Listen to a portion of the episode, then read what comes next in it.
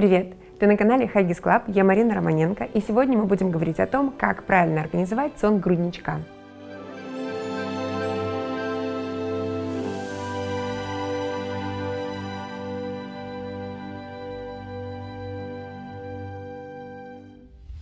Если ребенок часто просыпается по ночам и плохо засыпает, и плохо спит, то это повод на подумать, что ты делаешь не так. На самом деле родители часто совершают ошибки, когда задумываются о чем угодно, только не о том, как организовать сон своего ребенка. Выбирают игрушки, зависают в этом, постельное белье, чтобы все было красиво, инстаграмно, и прямо вот фото радовали каждый день. Но важнее на самом деле то, как ты думаешь о том, как организовать сон ребенка, и то, как ты это делаешь.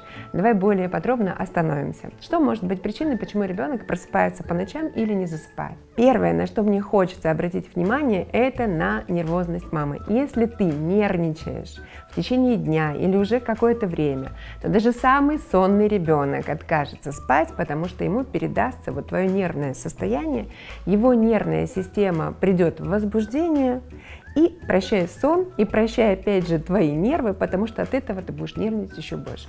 Поэтому первая рекомендация. Постарайся сохранять спокойствие вообще в течение, пока твой ребенок грудничок как минимум. Ну и желательно по жизни где-нибудь дзен словить и быть спокойным человеком, тогда многие вопросы решаются сами по себе. Твое спокойствие – залог того, что ты легче, быстрее, спокойнее уложишь ребенка спать, и что его сон будет длительный, без прерываний, и что он веселым и бодрым проснется утром. Как это организовать? делай зарядку, пей витамины, думай о хорошем. Есть много способов, а, как быть в спокойном состоянии, пока ты мама, грудничка особенно. Второе, что мне хочется сказать, родители часто зациклены на том, чтобы вовремя положить спать, и забывают о том, что у каждого человека свои биоритмы. Их часто называют циркадными. Что это означает? Мы все разные. Есть среди нас совы, есть жаворонки. И мы по-разному засыпаем, нам нужно разное количество часов на то, чтобы спать и восстанавливаться во сне. Поэтому ты можешь думать, что 9 часов нужно вечера уложить ребенка спать. А он на самом деле, может быть, в 8 вечера хотел спать или в 10 вечера хотел спать.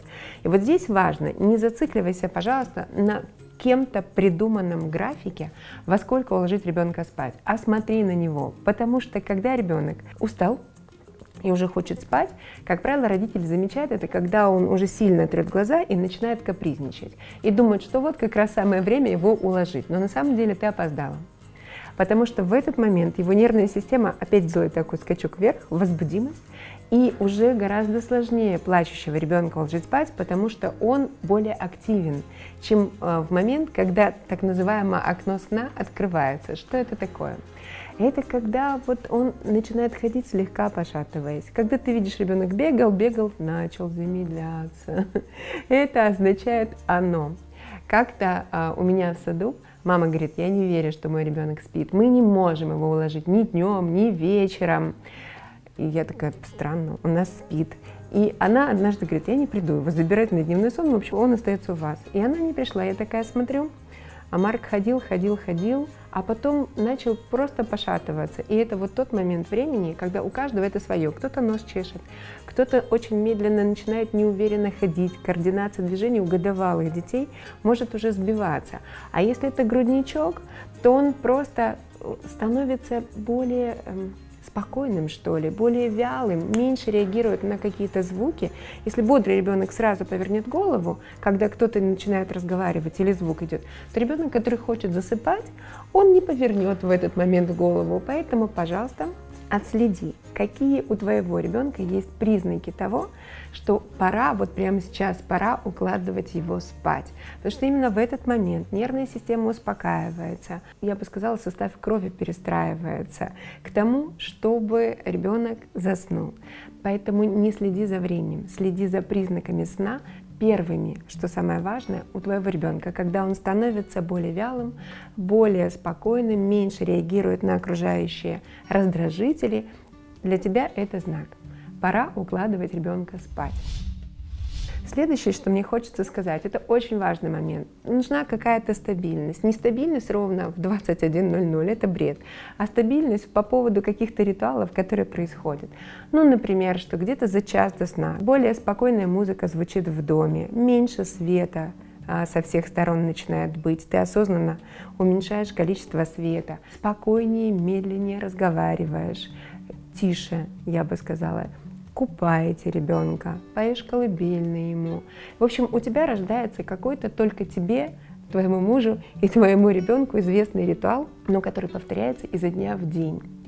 Часто родители делают ошибку, они думают, что если они один раз сделали ритуал, все, ребенок привык, завтра он должен так заснуть. Нет, оставь, пожалуйста, к тому, чтобы ты привыкла, и твой ребенок привык, ну хотя бы неделю, лучше две, иногда месяц, на то, чтобы нервная система перестроилась, и приблизительно а, в одних и тех же параметрах возникало ощущение «хочу спать». Опять же, это должно быть привязано не к какому-то придуманному кем-то графикам, а к тому, что ты подметила у своего ребенка первые признаки сна. Чтобы тебе легче было сориентироваться, зафиксироваться, создай некий э, календарь, простая таблица, которую ты начертишь от руки, карандашом или еще чем-нибудь, прикрепи ее на видное место, где должны быть дни недели, дневной сон – и ночной сон. И ты просто отмечаешь приблизительное время, когда ты ловишь эти признаки сна. Тогда тебе легче будет, чтобы не просрочить это. Вот здесь это очень важно, потому что если открылось окно сна, оно может закрыться через 10 минут. И если ты решила, что тебе нужно срочно доварить что-то, достирать, доубирать, а потом ты положишь ребенка спать, ты приходишь, и он такой, а я готов гулять еще несколько часов. И все попытки уложить его спать будут напрасными. И получится, что ты будешь нервничать, он будет нервничать. Зачем? Это на самом деле никому не нужно. Еще очень важный момент. Часто, когда ребенка укладывают на руках, и он слышит сердцебиение мамы, твое, то бишь, он слышит твой запах, твой голос – и потом перекладывают малыша в кроватку, он может проснуться от того, что там другие обстоятельства. Но когда сон еще не очень крепкий, мозг цепляется, прям серьезно цепляется за то, чтобы контролировать ситуацию. Что такое контролировать? На руках заснул, на руках хочу проснуться. Положили в кроватку, там все иное. Опасность. Значит, я должен проснуться, потому что мозг фиксирует это как опасность. Чтобы этого не было, ну чуть подольше поукачивай, а потом положи в кроватку заранее приготовь, чтобы она была теплая, приблизительно как температура твоего тела. Не знаю, бутылка с горячей водой кладется туда, чтобы согреть постель, потом вынимается перед тем, как положить туда ребенка. И там лежит твоя футболка, не новая, чистая, а с твоим запахом. Потому что вот здесь ты пахнешь, и там ему тоже должно пахнуть. Ну, то бишь нужно увеличить количество факторов, которые будут способствовать тому, что мозг не подаст сигнал опасность и будет ребенок продолжать спокойно там спать. Вот это такие простые моменты, но они очень важны. Еще что очень важно понимать. Одежда сна и одежда для бодрствования и вообще условия должны быть разные совершенно. Вот когда ты укладываешь ребенка спать, он должен быть одет очень свободно, чтобы нигде ничего не давило. Как правило, когда ребенок маленький, особенно грудничок, спит ночью, он много раз пописывает, поэтому убедись, пожалуйста, что на нем правильный подгузник. У Хагис, например, есть потрясающие ночные трусики, они не протекают. Ребенок не проснется от того, что ему дискомфортно, мокро, его тело остыло, потому что влага испарилась, значит, ему стало прохладнее. Убедись, что вот эти все условия соблюдены, и это будет залогом того, что он спокойнее и дольше будет спать. Несколько слов хочу сказать еще о таком понятии, как регресс сна у младенцев. Что это такое? Это то, что беспокоит очень многих родителей, но на самом деле очень природное явление и проходит самостоятельно. Появляется, как правило, в 4 месяца, может быть где-то на пороге 9-11 месяцев, может быть в год, в год и два, может быть еще ближе к двум годам. Что это такое? Это когда внезапно ребенок просыпается ночью и начинает играть и играет в течение двух, трех, иногда четырех часов. Уложить спать невозможно в этот момент времени. И родители там уже и все носят, и выкачивают, и прям трясут его. А он ни в какую вообще ни разу не засыпает, он бодр и весел. Это так называемое понятие регресс сна. Что это такое? Ребенок быстро растет, нервная система должна быстро тоже развиваться. И в какой-то момент времени она производит апгрейд все обновляется, и пока это все обновляется, сбиваются некие биоритмы. Регресс сна может длиться от двух недель до восьми.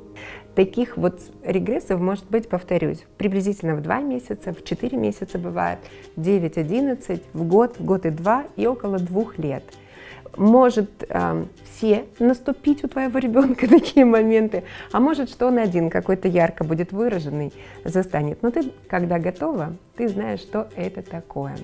Еще несколько слов про дневной сон хочу сказать. На самом деле он важен. Но он опять же важен тогда, когда ребенок хочет спать, а не тогда, когда тебе удобно уложить спать. Очень большая мода на то, чтобы по какому-то режиму укладывать ребенка спать, но никто не спросил вообще и не сказал, что у всех людей эти режимы разные. И невозможно всех под одну гребенку уложить, родители часто портят свою нервную систему ребенка, расстраиваются, это становится камнем преткновения, и привычка не засыпать вот, э, может длиться годами. У ребенка может сформироваться привычка сопротивляться попыткам уложить его спать. Не делай это, пожалуйста. Если ты считаешь, что твоему ребенку нужен дневной сон, а как ты можешь это знать? Опять же, трет глаза, зевает, засыпает, укладываешь его спать.